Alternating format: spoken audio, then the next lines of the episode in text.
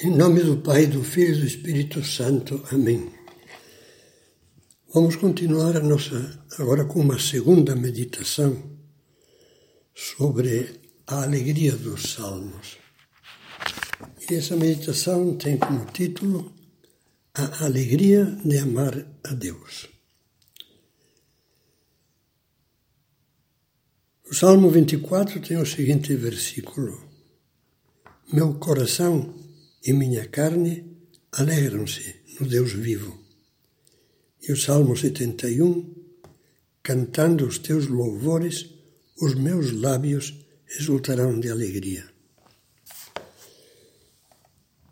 Descobrir Deus pela fé, adorá-lo, abraçá-lo pelo amor, é uma experiência, experiência de alegria indescritível. Não há palavras que possam exprimi-la. São Pedro, ao contemplar a alegria dos primeiros cristãos que tinham abraçado a fé havia pouco, escrevia-lhes na sua primeira carta: Jesus Cristo, sem o terdes visto, vós o amais. Sem o ver ainda, crestes, crestes nele. Isso é para vós fonte de uma alegria inefável e gloriosa. Ter conhecido Cristo mesmo sem vê-lo. Na história do cristianismo há muitíssimos fulgores de júbilo de amor que refletem a alegria inefável do encontro amoroso da alma com Deus, do encontro com Cristo.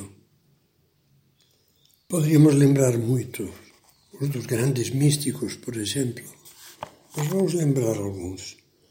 O primeiro e mais importante de todos, a alegria mais bela de todas, é a de Nossa Senhora, quando, trazendo já Jesus, Deus e homem verdadeiro, no seu seio imaculado, exclamava na casa de Isabel, inundada pela graça do Espírito Santo: A minha alma engrandece o Senhor, e o meu espírito exulta de alegria em Deus, meu Salvador, porque olhou para a pequenez da sua serva. Eis que desde agora Todas as gerações me proclamarão feliz, porque realizou em mim coisas grandes aquele que é poderoso e cujo nome é santo. É o Magnificat. São José Maria Escrivá, na véspera do seu jubileu de ouro sacerdotal, três meses antes de falecer, estava rezando no oratório. A oração escapava-lhe em voz alta, diante do sacrário, e dizia: Senhor, eu te procure, que te olhe, que te ame. Olhar é pôr os olhos da alma em ti com ânsias de compreender-te, na medida em que, com a tua graça, pode a razão humana chegar a conhecer-te. Conformo-me com essa pequenez.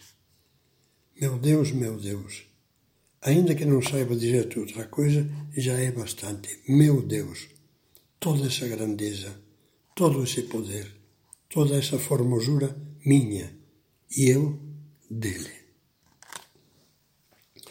Agora vou acrescentar outro belo testemunho, repito que é um entre mil da alegria do encontro com Deus.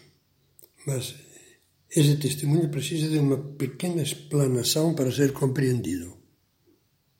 Começarei dizendo que na Segunda Guerra Mundial e posteriormente nas guerras da Coreia e do Vietnã, no bolso do uniforme de vários soldados americanos e outros mortos em combate, foi encontrada a seguinte oração: Escuta, Deus, eu nunca falei contigo, mas agora quero te dizer como vais. Sabes, Deus, diziam-me que não existias e eu, coitado de mim, acreditava. Ontem à noite, Metido no buraco aberto por uma granada, vi o teu firmamento. Então compreendi que tinham mentido para mim. Deus, gostaria de saber se queres apertar a minha mão. Não sei, mas sinto que me co compreenderás. Que esquisito. Precisei vir a este lugar infernal para contemplar o teu rosto. Bem, Acho que não tenho muito mais a dizer, só que estou feliz, muito feliz por ter te conhecido. bem sabes que esta batalha vai ser qualquer coisa de horroroso. E quem sabe, talvez hoje à noite eu chegue à tua casa. Embora antes deste momento eu não fosse teu amigo, Deus, gostaria de saber se estarás me esperando à tua porta.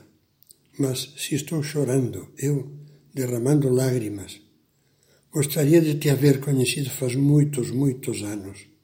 Que estranho. Desde que te encontrei, já não temo mais a morte. Consta que durante essas guerras terríveis, muitos soldados levavam consigo um bolso, em algum dos bolsos, este poema do qual chegaram a repartir-se milhões de cópias por todo o mundo, inclusive em campos de concentração nazista. Só Deus sabe a quantos desses jovens soldados o poema Oração encheu de esperança e ajudou a bem morrer, apesar a passar do uniforme, do, perdão, a passar do inferno da guerra para a alegria de Deus. Não há dúvida de que podem ter sido muitos. E agora precisamos lembrar a história dessa bela poesia.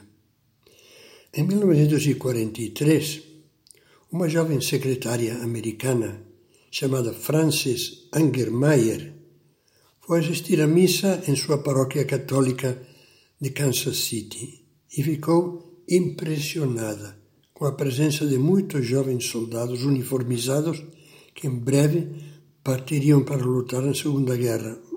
Muitos deles não voltariam. Querendo ajudá-los de algum modo, teve a inspiração súbita de redigir e publicar esses, esses versos.